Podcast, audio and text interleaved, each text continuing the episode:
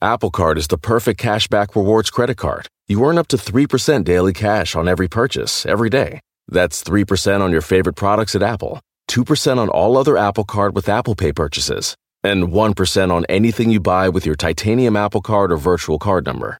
Visit apple.co slash card calculator to see how much you can earn. Apple Card issued by Goldman Sachs Bank USA, Salt Lake City branch, subject to credit approval. Terms apply. Want to learn a new language? And who doesn't? Well, experience immersive lessons from the most trusted language app, Rosetta Stone. You know you keep telling yourself you want to learn a new language. The True Accent feature even gives feedback on your pronunciation so you can speak the language like a native. Find lessons as short as 10 minutes, making it easy for you to learn anytime, anywhere. Don't put off learning that language. There's no better time than right now to get started.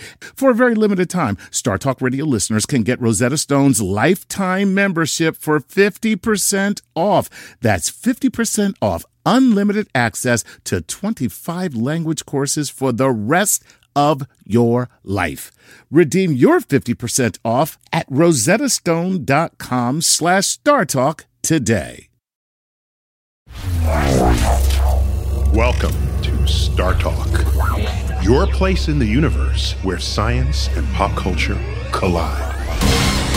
StarTalk begins right now.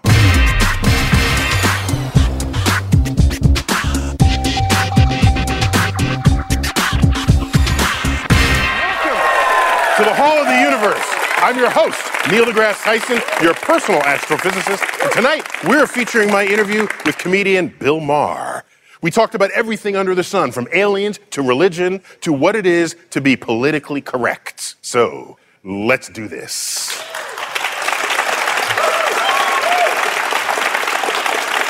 And as you know, I never do this alone. My comedic co-host, Maeve Higgins. Maeve, welcome back. Thank you. And I've got Alison Dagnes with us, professor of political science at Shippensburg University in Pennsylvania, and you research the effect of media on American politics. I do. Yep, That- that's, my area. You're the right person for this show because we've got my interview with Bill Maher. And at his best, he criticizes the state of society. So I had to ask him, where did that path to comedy start? So let's check it out. Oh, I, I, I could always be a class clown. I always knew what I was going to be. People When said, I- "What are you, I a took- comedian?" And you said, "Frankly, yes." when I was at, when I took physics for there was literally a course at Cornell, physics for poets, Mm-hmm. and I remember uh, speed of light, c, right, Nice. The, the lowercase c. right. Uh, if a man is traveling at three fifths c Mm-hmm. on his wedding night, how disappointed will his wife be? because length shrinks as we approach the speed of light, right? Uh-huh. Yes, so this it- is true. So there's a joke. That's there's a joke in there. So you knew you were going to be a comedian your whole life. I really did. I was uh, very young when I thought this is my destiny, and I, of course, was too shy and not confident enough to ever even say it to anybody because I thought they would just laugh at me, which, of course, they did when I finally had to say it. at me, not with me, at, At me. you. Yes. So when you look to find humor, of course, you, you're you're famous for reaching into politics. Uh, but I'm just wondering, are there pl- might science be a, a place that you could reach for some of your humor going forward? That's why we have you on. Okay. so you can make fun of me. That's right. You're, you're here at my studio. You did my show tonight. Uh, no, I mean you you bring humor into it, which is great. Well, I think the universe is hilarious, and I, I get I get a lot of you know timing cues from you guys. I mean, you guys are just Well, pros at it. And so, I mean, you are somewhat of a natural at that. You really are. And But my advantage is if I'm giving a lecture and any of my humor fails, they're still learning something. right. I mean, you're, you're you're totally I'm way better off Look, than you guys are. You're a professor. You're totally playing with the house money.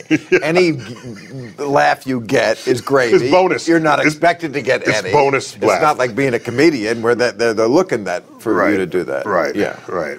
But I think it's great. You, you still go on the road and you still do Oh your, yes. your thing. I'll be in Cleveland tomorrow. because there's not. I, don't, I hate to say it, but there's nothing sadder than someone who I knew was a sharp stand-up comedian. Then they do movies and TV, and then they try to go back on the stage, and it's not there. They- It's not. They they, they, they miss something. It's a muscle. The muscle. You know, I mean, you have to work at it all the time, and you have to enjoy it. I mean, I enjoy it a lot. and you got to feel the risk of not not getting your audience. I mean, that's part of the challenge when you're standing up in front of a. I mean, that's not much of a challenge anymore. When people ask me about stand up and they say it's so hard, I always tell them the truth, which is that it's hard at the beginning. It's painful at the beginning, and the beginning can last years. Uh, plus, anyone who comes to you is a fan of yours today. Of course. Yeah, I mean, yeah, anyone yeah. who pays money, Right. uh, and good money. Yeah, it's good uh, money. Yeah, it's, It's theater money. money, yeah. Uh, theater money. You know, uh, of course, they are absolutely wanting me to do what I want to do for them. Yes, that's and why it's it is. such a love fest. Is Mhm. because they have a there's a specific thing I can do for them, and they want me to do it. It makes me want to do it, and that's true of any performer, anybody. And it's very rare in any field of show business where they quit. Very few people have ever walked away. Greta Garbo, Cary Grant, done. Everybody else hangs on as long as they can, even at the expense of their dignity.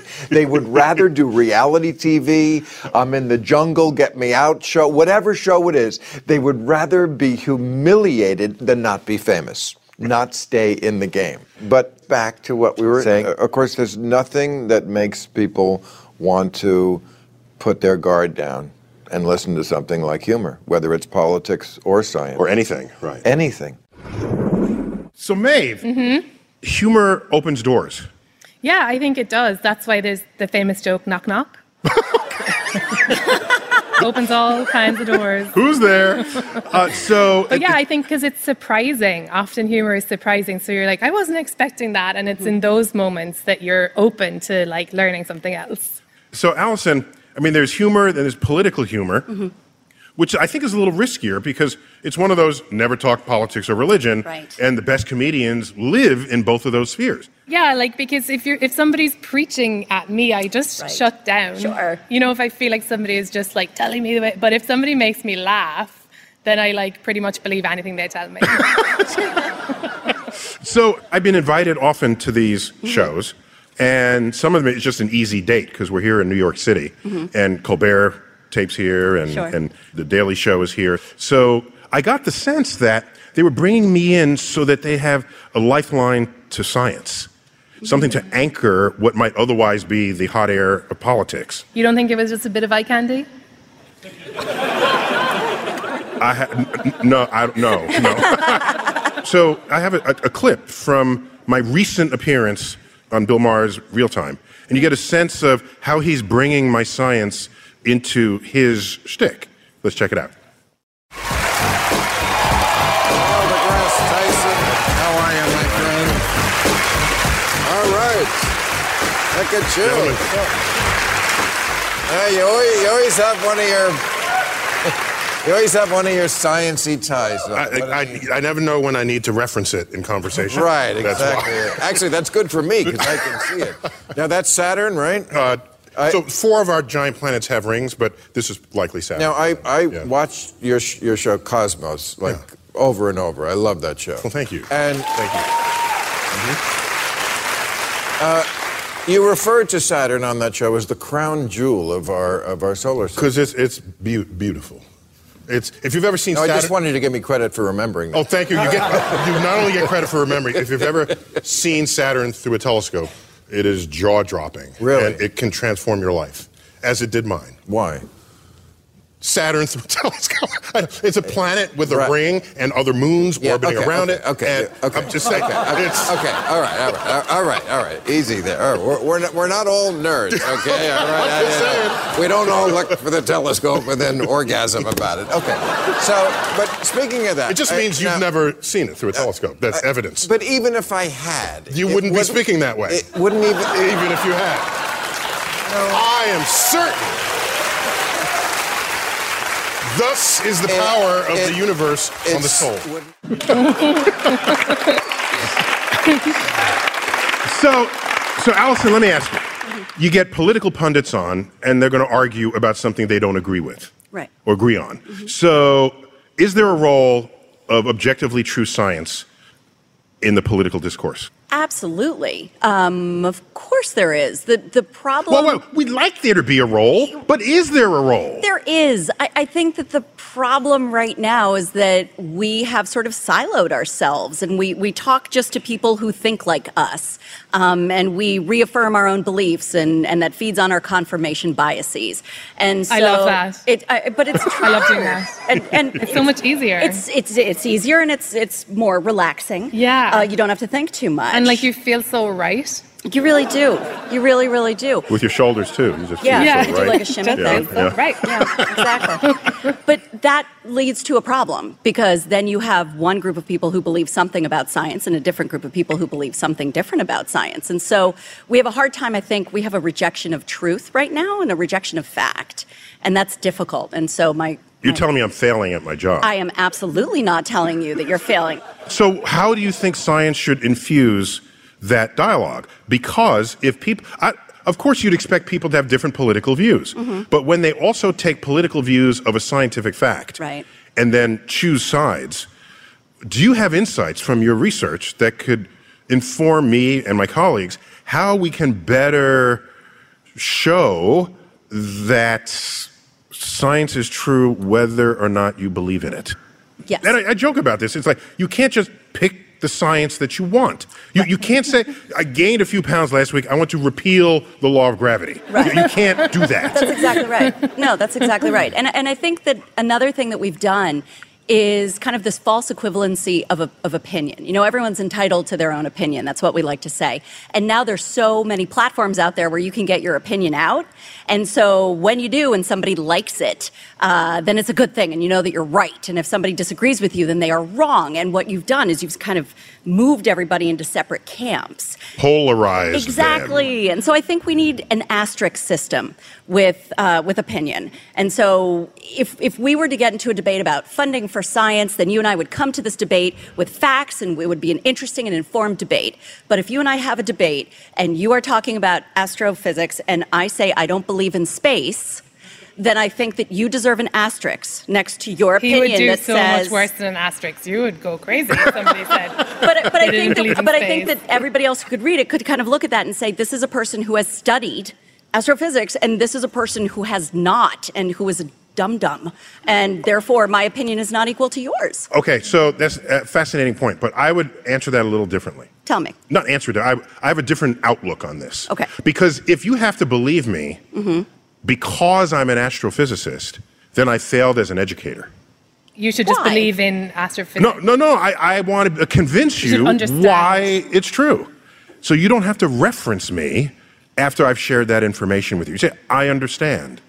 Now you move on and you can tell others. But don't you think that if you're looking at two opinions, that we should be able to weigh where those opinions are coming from? That we should be able just to gauge a tiny little bit. Little bit. Just a, just a just a smidge, just a smidge maybe, um, because this is what you've spent your life doing. You you clearly know more about this Yeah. than someone who says there is no space.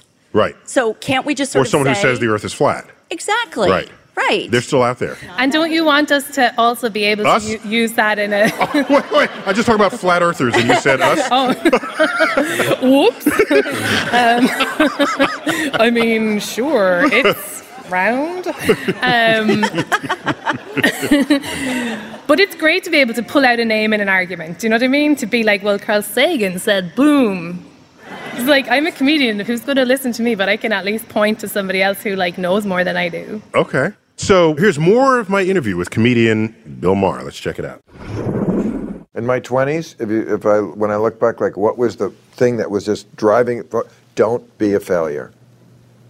Succeed. You know, 30s, it's like get girls. Okay. 60s, live. Keep living. Don't die. If, if you could live forever, would you? Yes, Oh, okay. absolutely. I don't Really? Yeah, I like life. Okay. I mean, it's a good life. I, I could, what you don't know is had you known you could live forever when you were younger, would your life have been focused enough to have succeeded in the way you have? well, maybe not. Right, because there's always a tomorrow. You get Yeah. lazy, you get fat and lazy if you live forever.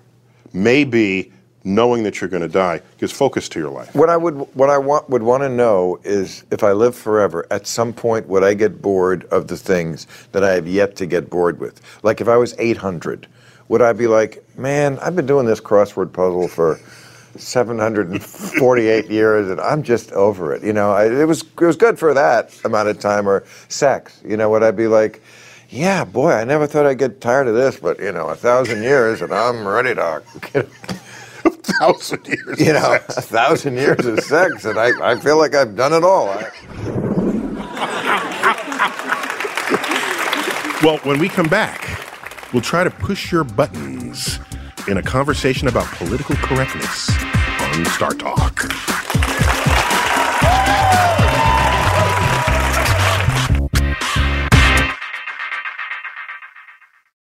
Working moms have way too many to-dos. Switch to H&R Block and have an expert do your taxes for you. Block guarantees 100% accuracy and your max refund or your money back. And with their no surprise guarantee, you'll always know the price of your tax prep before you begin. You can even meet with a tax pro in a Block office or online from home. So take a breath, moms. This tax season, it's better with Block. Make an appointment at hrblock.com. All tax situations are different. Not everyone gets a refund. Limitations apply. Description of benefits and details at hrblock.com slash guarantees. You know what shouldn't feel like rocket science? Planning a vacation your whole crew will love. With Carnival Cruise Line, it's all up to you. You can kick back or dive right into the fun. Paddleboard in the crystal clear waters of one of Carnival's exclusive destinations, Half Moon Cay in the Bahamas. Take an ATV ride through the jungle or just relax on white sandy Caribbean beaches. The fun continues on ship. From a ride on Bolt roller coaster to a moment of pure bliss at the Cloud9 Spa. Kick off the evening with a craft cocktail at any of Carnival's dazzling bars and lounges and take your pick of restaurants from surf and turf to family style Italian. Then settle in for an evening of live entertainment. Whatever your vibe is, you'll come home with plenty of stories to tell. So pack those bags, be sure to leave room for a few unforgettable memories because no one does fun like Carnival. Book your dream vacation at carnival.com. Ships registry, the Bahamas, and Panama. Whether you're a family vacation traveler, business tripper, or long weekend adventurer, Choice Hotels has a stay for any you. And that's good because there are a lot of me's. Choice Hotels has over 7,400 locations and 22 brands, including Comfort Hotels, Radisson Hotels, and Cambria Hotels. Get the best value for your money when you book with Choice Hotels. Cambria Hotels feature locally inspired hotel bars with specialty cocktails and downtown locations in the center of it all. Hey, that's me. Radisson Hotels have flexible workspaces to get the most of your business travel and on site restaurants. That's me too. And at Comfort Hotels, you'll enjoy free hot breakfast with fresh waffles, great pools for the entire family, and spacious rooms. Hey, that's me too. I guess I'm just going to have to stay at all of them. Choice Hotels has a stay for any you. Book direct at choicehotels.com, where travel comes true. We're featuring my interview with Bill Maher, the comedian and political commentator, and he's made his career out of offending people. So today, there's a rising tide of political correctness everywhere, especially on college campuses. And I had to ask him about it. Just what is up with this political correctness? Let's check it out. How do you track this this wave of political correctness I now see on campuses and in, so it's more than I've ever seen it before. it's worse than ever, and it's humiliating to me because I did a show called Politically Incorrect, Incorrect, yes. in 1993. I was trying to drive a stake through this beast's heart and obviously failed miserably. The internet certainly did not help Mm-hmm. because of the anonymity. But you know, I'm always on liberals about this. Uh, I think liberals got extremely lazy. Pe- People get disinvited from universities. Oh. They don't want, they don't understand what free speech is. Right. The First Amendment should be to liberals what the Second Amendment is to conservatives. it should be what they prize the most. But they only want to hear, especially on campuses where it is the worst, uh, what is their approved view on any particular subject. And any view that is not that view is either a nut job or a crazy person or whatever else. And they're like beyond sensitive. I mean, you can't wear a Pocahontas Halloween costume because that would offend Indians, and this one and this, and it's just it's just a Halloween costume. I mean, they have no idea how to lighten up. I mean, I get it here in my studio audience. I mean, I heard it. That was I- you, I- begin a joke. I People do- react. I- they pre-react. They pre-react. It's, there used to be a phrase, knee-jerk liberal. Uh-huh. That's what it meant. You're knee jerks before you even think, and we this happens all the time. Uh, there's been so many comedians, among them Jerry Seinfeld, whose whose act is so clean it whitens teeth, it's true. who will not do campuses anymore because nothing's funny. Nothing's funny, and it, that's not sensitive. That's not. It's like you can't laugh. You can't laugh freely. If Maybe you- there's another way to bring humor to that generation, and and you're you're not, and you don't want to well, invest it's that energy. Soviet humor, or a puppet show, or something that has something that has absolutely no teeth to it. What what people who like me like about the humor is that it's getting at a truth. But when you get at truths, yes, you do offend people sometimes. Truth is offensive, but it's also for me what my bond with my audience has been. They'll boo me one second, but they'll love me the, the next because I did tell the truth. So uh, one of my most retweeted tweets of recent weeks was one where I said, uh, "There's no there's no constitutional amendment that guarantees that you should not be offended by the truth." Right. Right. There's no just that's.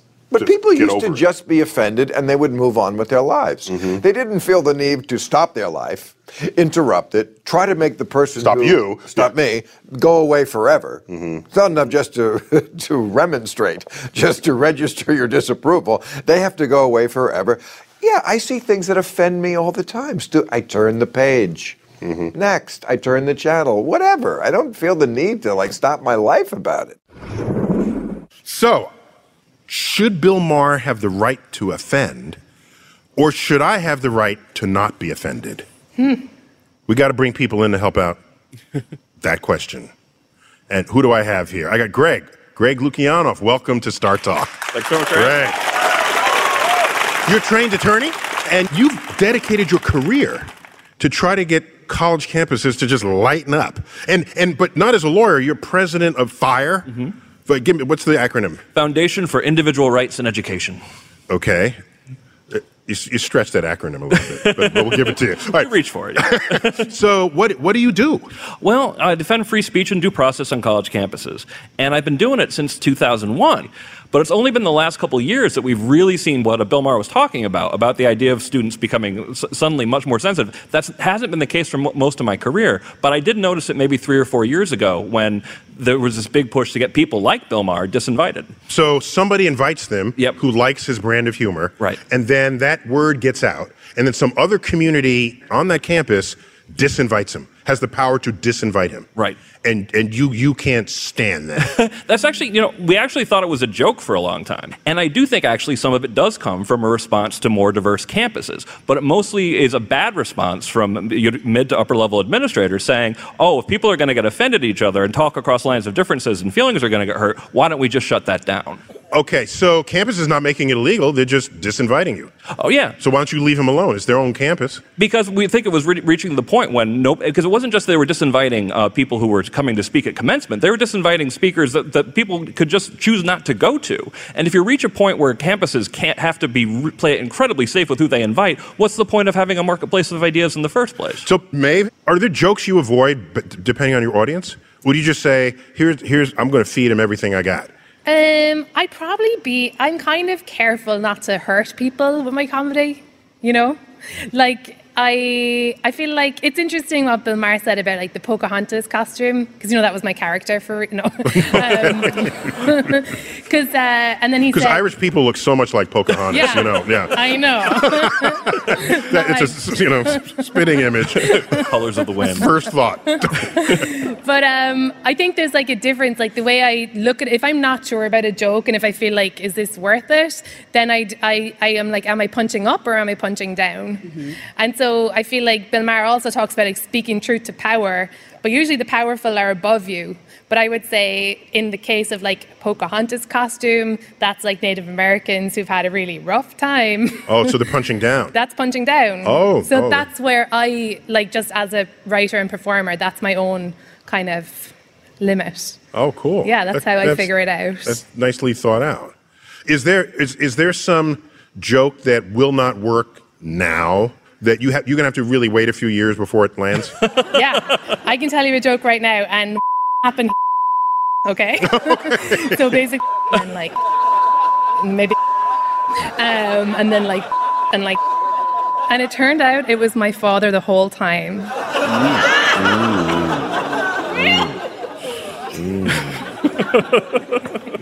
See? okay, too soon. Too soon. No. Uh, so, Greg, tell me about you know the big buzz topic today on campuses are safe spaces. Yes. What or or, or trigger warnings? Yep. If you put professors in a situation where they have to guess what they're allowed to say, you end up chilling speech uh, in the classroom. And you have professors, including professors at Harvard Law School, saying that they're afraid to teach the law related to sexual assault because they- they're afraid it will be too triggering for students. Now, of course, the irony of that is that the people who suffer the most when you can't teach the law of sexual assault are victims of sexual assault. Okay. So, how do we find the balance, if it's findable at all, between free speech and just respect for fellow human beings? Free speech is basically an anarchical system where you trust in people to figure it out on their own, and you don't trust in power. You don't trust in government. You don't trust in people who can punish people to make them think right. But the most frustrating, frustrating thing about the national discussion of trigger warnings, and particularly safe spaces, is that basically there are four or five different things that people mean when they say safe spaces. Okay. And if you support them, you go with the version that is just like, well, I just want to have a group of friends that all like each other. And when people are critical of them, they're saying, well, the situations when students are saying, this whole university is my safe space, and I don't want Bill Maher speaking here.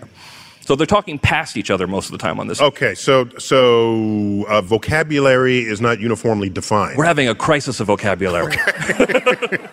We had that issue with Pluto. All right, so don't get me started there. uh, so, Greg, just thanks for coming in this segment and just putting some so legal legal expertise on what we were trying to get get across here. Thanks so much for having me. So, up next, we'll try to answer your question: Could your political affiliation be biological? On StarTalk.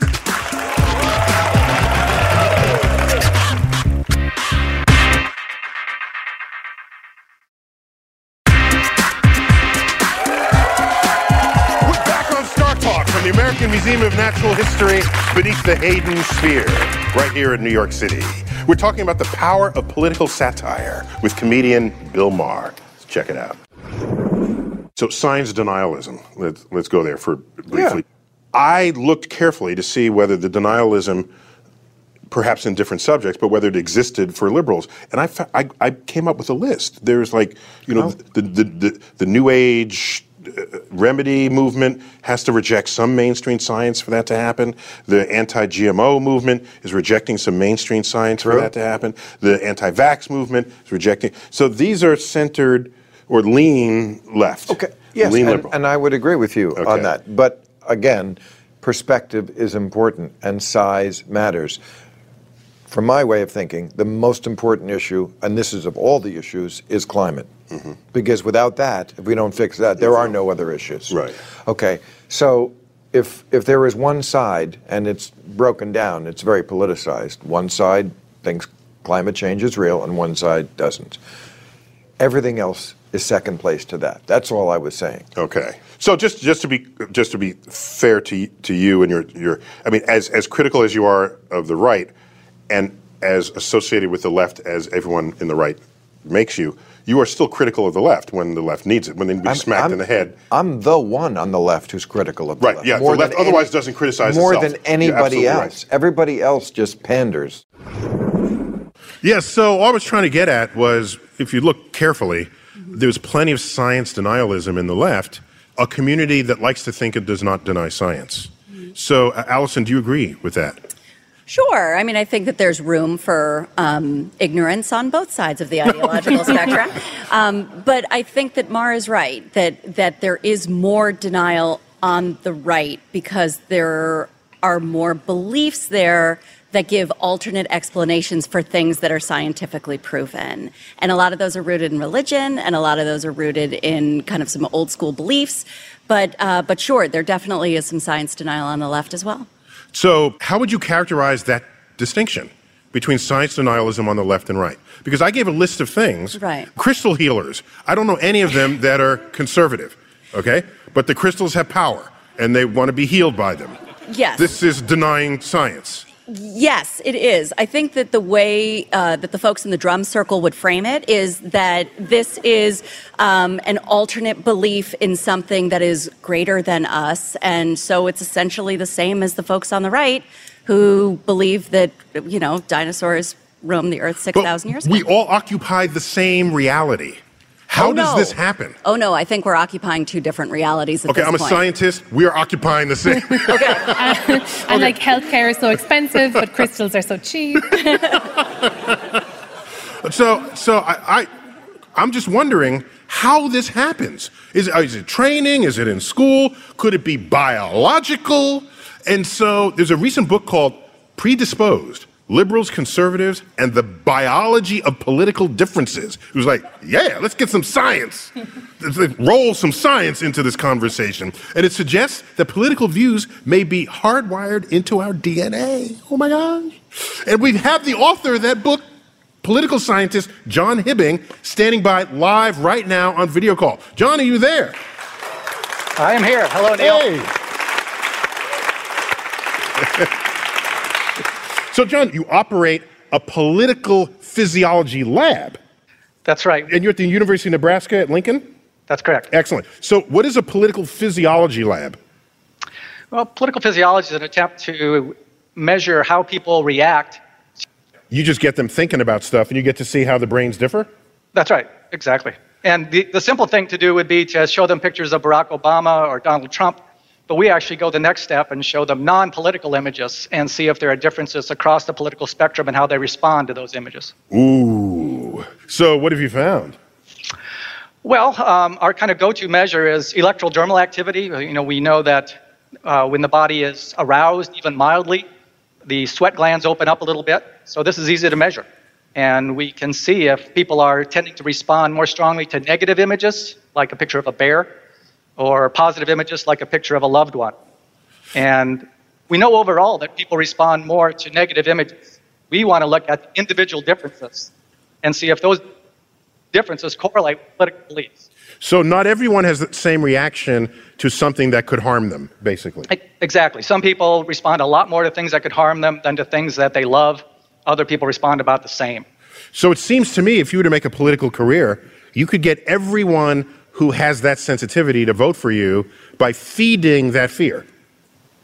There's some truth to that. And, uh, you know, I think where you're going with that is that you might see some of that happening in the political arena today. No, I wasn't. I, no, I, I, no. so, uh, who ha- who is more sensitive to this threat of violence? That from what you- Conservatives are. Yeah. Uh, across the board. We do a lot of things. Um, for example, we do things with memory. We show them a whole bunch of pictures, some positive, some negative. Then we'll do a distractor task. Then we'll show them a whole bunch more pictures, some that they've seen before and some that they haven't. And we see who can remember things. The liberals and conservatives remember about the same overall, but conservatives remember the negative images much better. The liberals remember the positive images much better. Wow. wow. Okay, so so did the did the brains look different when you s- the different Yes. parts lit up?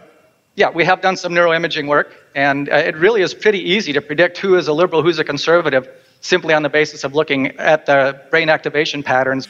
So it would have been fun to have this conversation with you with an image of your brain, like right next to you, just so we can see what's lit up or not as you spoke. Well, I think that's none of your business. Well, John, thank you for this deep insight you brought to our conversation. Fun to be with you, Neil. Good. Well, up next in my interview with comedian Bill Maher, we'll talk about religion, aliens, and more when StarTalk continues.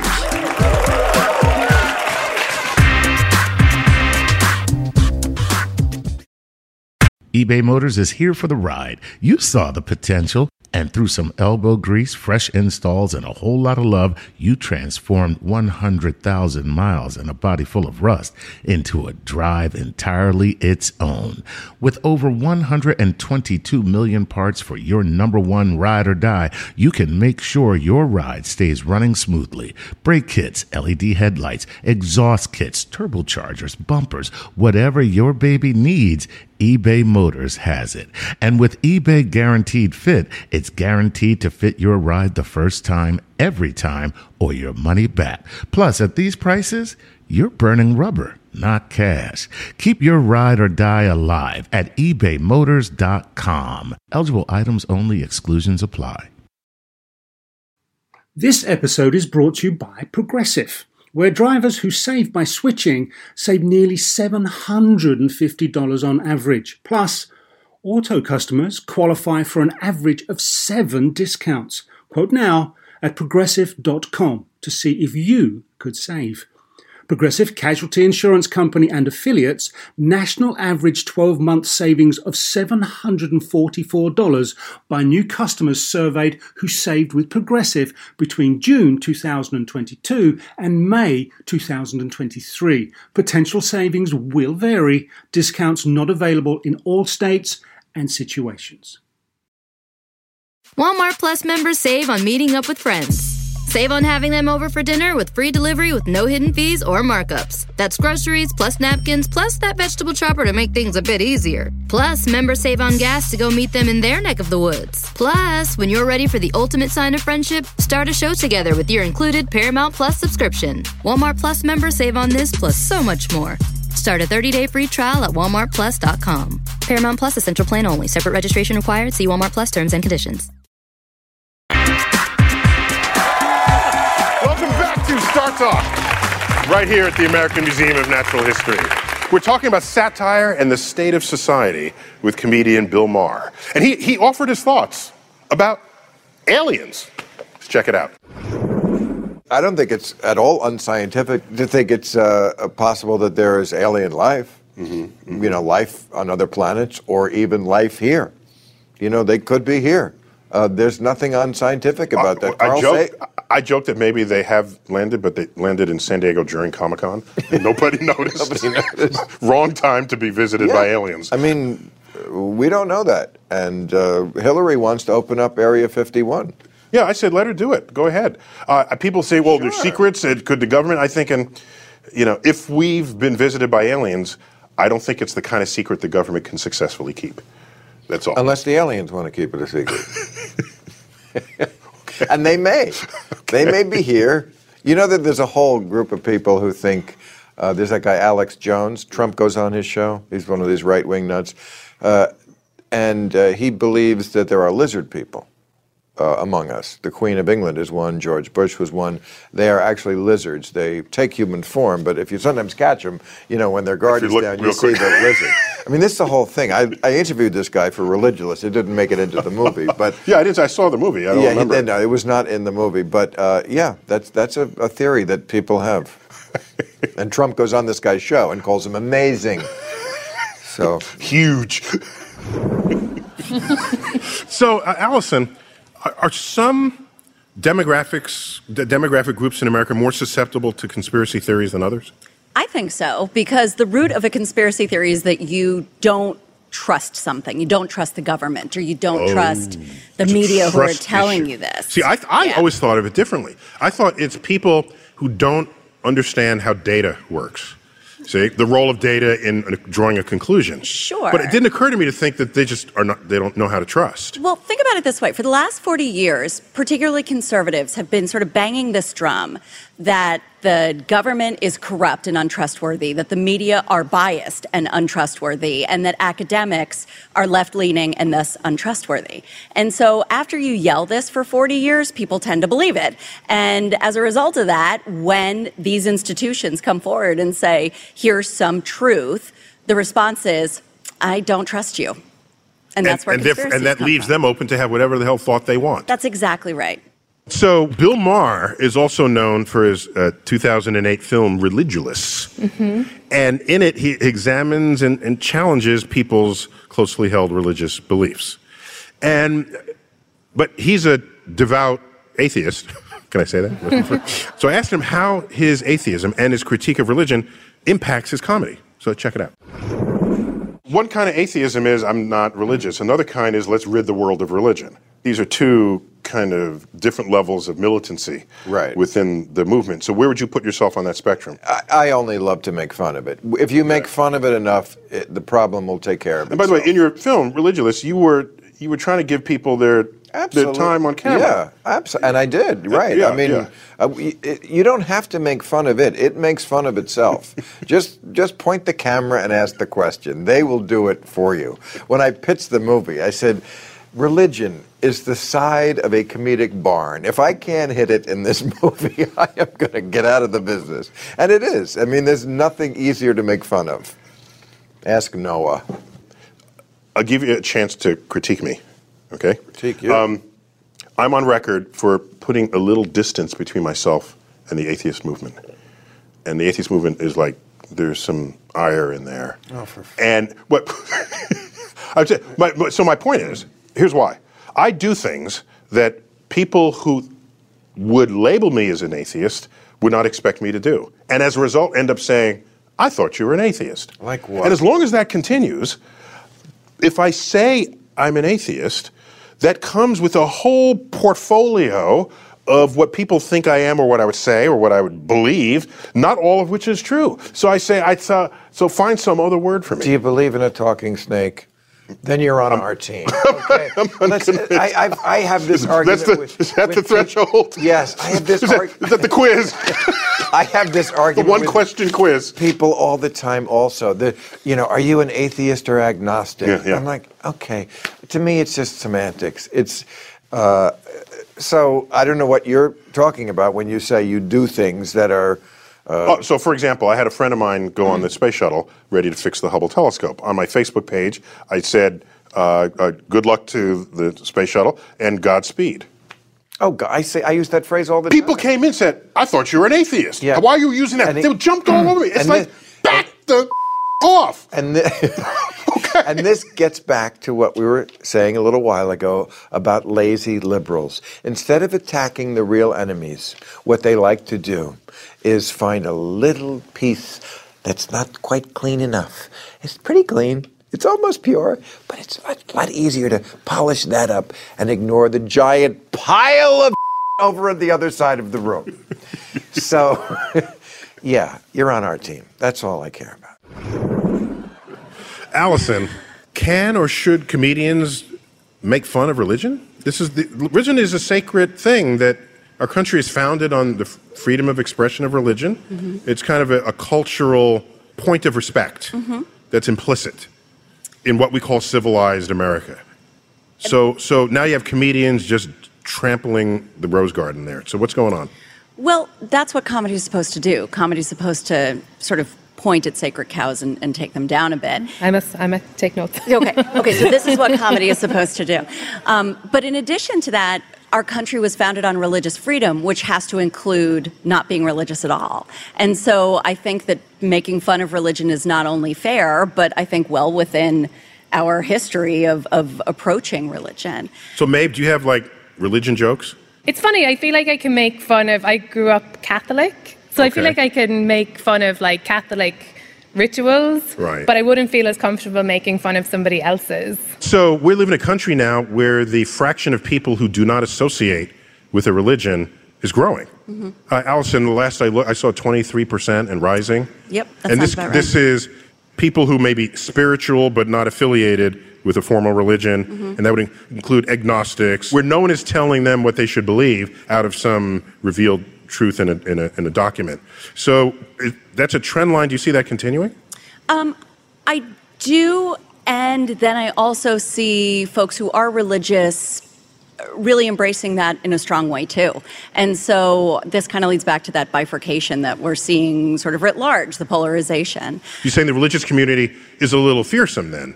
That they would lose adherence to this growing Yeah, the- demographic? The, the information, the data is showing that that churches are losing membership, and so they're trying hard to keep those members in line and keep them in their flock, and that makes sense because they need a flock in order to be a church.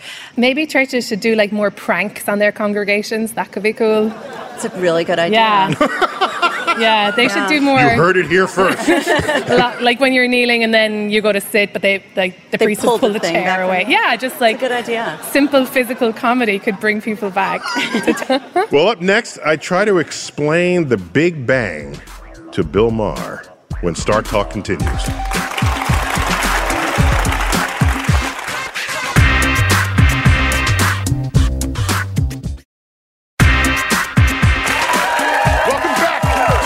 Talk, featuring my interview with comedian Bill Maher. And every time we talk, he always tries to stump me with a question about the Big Bang. This was no exception. Check it out. So tell me again how the universe fits inside of a little marble. Well, it doesn't do that today, but it did that nearly 14 billion years ago. Right. Yeah. Wink, wink. I'm not saying it's not true. I'm just saying I've packed a suitcase, and you really gotta. I mean, you know, you, you jump on it, and, then and then you one last thing. You're using your life experience Yeah. packing your suitcase Uh, it's just to pass judgment on the Big But. I was trying to get at that point that there must be so much space inside the molecule, right? Because but it's not the only atoms. Yes, that's true, but that's not. It's still. To get it's all- still an effort to get it down there. Right. Well, that's that's my uh, that's my basic question. Um, How could the universe have fit into a volume that size? And I'm just saying, Right. very high temperature, matter becomes energy in, out of E equals mc squared. You cram as much energy into the smallest volume of space that exists. But it's not stable, and it must expand, and that's what the universe did. So you have it. well, that clears that up. okay, now I can sleep tonight. So that was Bill Maher's chance to ask an astrophysicist a question, and now it's our fans' turn because it's time for cosmic queries. Yes. okay, so our first question comes from Pradyumna Padola from India. How would the universe look if our eyes could see all wavelengths of light? Ooh, it would be. Oh, I I so want that superpower. That Yeah. that'd be like a superpower. Would it be like a disco, like a glitter ball? Better. Yeah. Is that your measure of good thing? right. So so we so we see Roy G. Biv, red, orange, yellow, green, blue, indigo, violet, mm-hmm. and we celebrate the power of our eyes to see. However, if you lay the visible spectrum in the full electromagnetic spectrum, we are practically blind. You go beyond red, there is infrared, can't see that. Go beyond infrared, there's microwaves, can't see that. Go beyond microwaves, radio waves, can't see them. Go back the other way, beyond violet, ultraviolet, can't see it. X rays, can't see it. Gamma rays, can't see it. So the existence of things in the universe were traceable to bands of light that we didn't previously even know existed. So if you could see all of this, the world would look so different to you. Some would be on the phone, uh, on their cell phone, and there'd be a glow in microwaves. There'd be all around their head. You'd look at a microwave tower. That would be the brightest thing on the horizon if you tune in to microwaves. You can tune to infrared, and all the hot things would be aglow. Mm-hmm. And so, yeah, it'd be really, I, I think about this all the time. I lay awake at night wanting this kind of vision. Well, great. So our second question Okay? If everything in the world has a beginning, so there's a beginning of the beginning of the beginning of the beginning of the universe? Uh, I never said everything had a beginning. Oh, Yeah. sorry, dude. No, no, no, no, uh, no. That's an assumption. It's a- if Yeah. Uh-huh. you can assume that's the case, then you're stuck asking questions like that. I don't assume anything. Maybe the universe always was. I'm perfectly happy thinking that that's a possibility that I could then research. Mm-hmm. But the moment you start asserting what you think the universe should be, should have been, will be, in the absence of data, there's assumptions that feel good to you that you then implant on the universe. So we've been talking about the role of comedy in shaping politics. featuring my interview with comedian Bill Maher. Let's check it out. You're old enough, we're ish the same age. Right. So we remember Apollo and all of this. Sure. That was an era. Right. Today, you got any reflections? Um, well, it's a shame we don't really have one. Yeah, You know, okay. I mean, it's become privatized. I mean, that's where space exploration has, has moved. I don't know what NASA is doing. Um, That's one of the problems. Do they even spend send the space shuttle? They're certain they've got a mission statement that they're fulfilling, but nobody it doesn't Yeah. get out there. I mean, uh, listening to you actually is what convinced me. You know, we, we should probably be exploring space. Really? I convinced you. Yes, I think you did because you know you make the good point that it, it may not be an immediate result you get from it, but that's the way science works. Sometimes you can't foresee what the benefit is going to be. Right. I wouldn't spend the whole kitty on it, Right. but uh, I think there is a place for it. I also Well, think I'm honored to have influenced your views. Yes, because you're a strongly viewed. Per- you you have strong views. They're so strong. No one. It, it's not imaginable that someone can come in and and. Well, that's not true at all. well, no, in the sense that I know you're a deep thinker about a lot of issues. and but if you're a thinker, then you're willing to change your yeah, views. of course. But if you're a deep thinker, Especially when you I have to think of something you haven't thought of. Well, exactly. And that's a challenge. And I'm always happy when someone does that. That's great. It's a I great used to be friends with Timothy Leary. He, he once said to me, My favorite three words in the English language are I don't know. Because every time I say it, I learn something. That's as it needs be. And then I said, Pass the joint.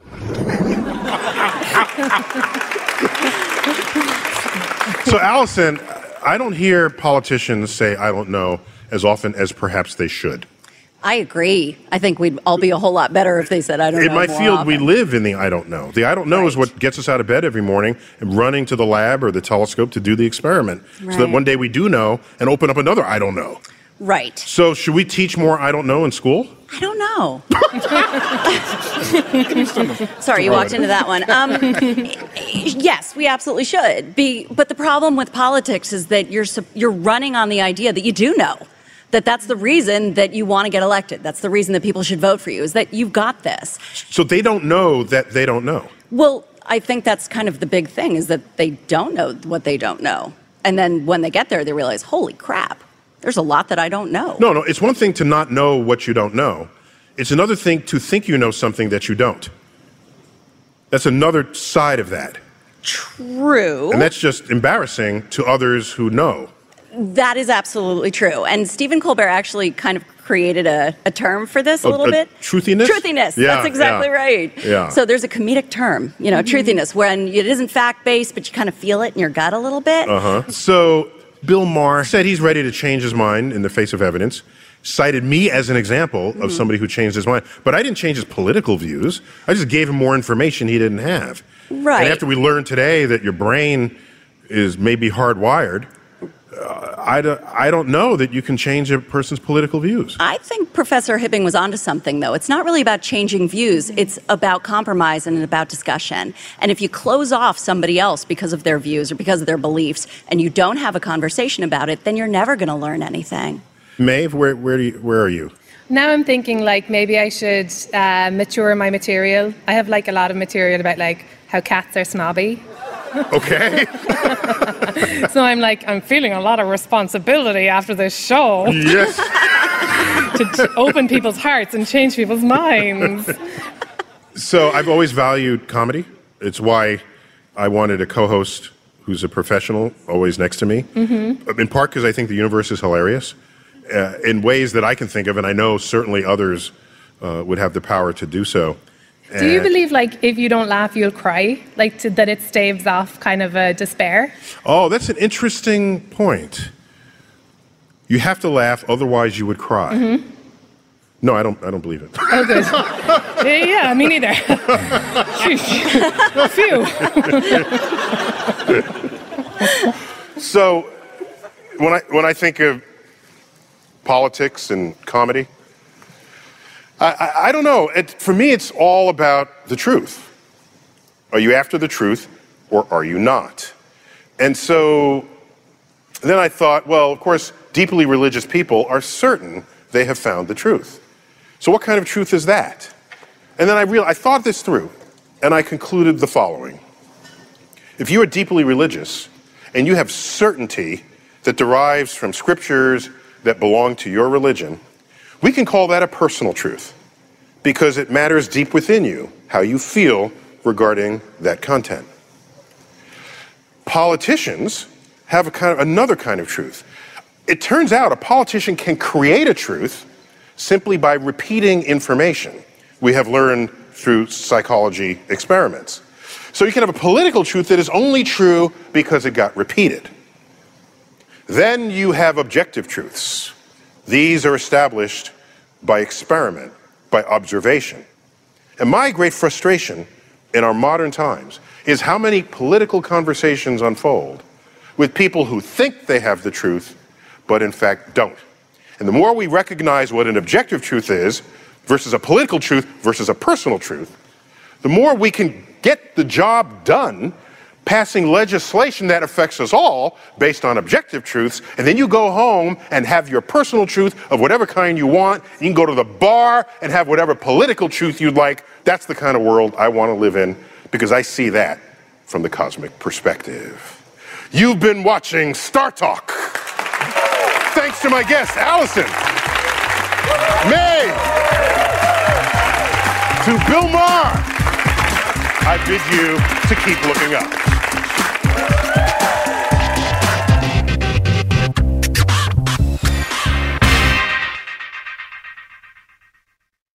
Walmart Plus members save on meeting up with friends. Save on having them over for dinner with free delivery with no hidden fees or markups. That's groceries plus napkins plus that vegetable chopper to make things a bit easier. Plus, members save on gas to go meet them in their neck of the woods. Plus, when you're ready for the ultimate sign of friendship, start a show together with your included Paramount Plus subscription. Walmart Plus members save on this plus so much more. Start a 30-day free trial at walmartplus.com. Paramount Plus Essential Plan only. Separate registration required. See Walmart Plus terms and conditions. Sometimes it takes a different approach to help you unlock your true potential. With Capella University's game changing FlexPath learning format, you gain relevant skills you can apply to your career right away. Earn your degree from an accredited university and be confident in the quality of your education. Imagine your future differently at capella.edu. Capella University is accredited by the Higher Learning Commission. Learn more at capella.edu slash accreditation.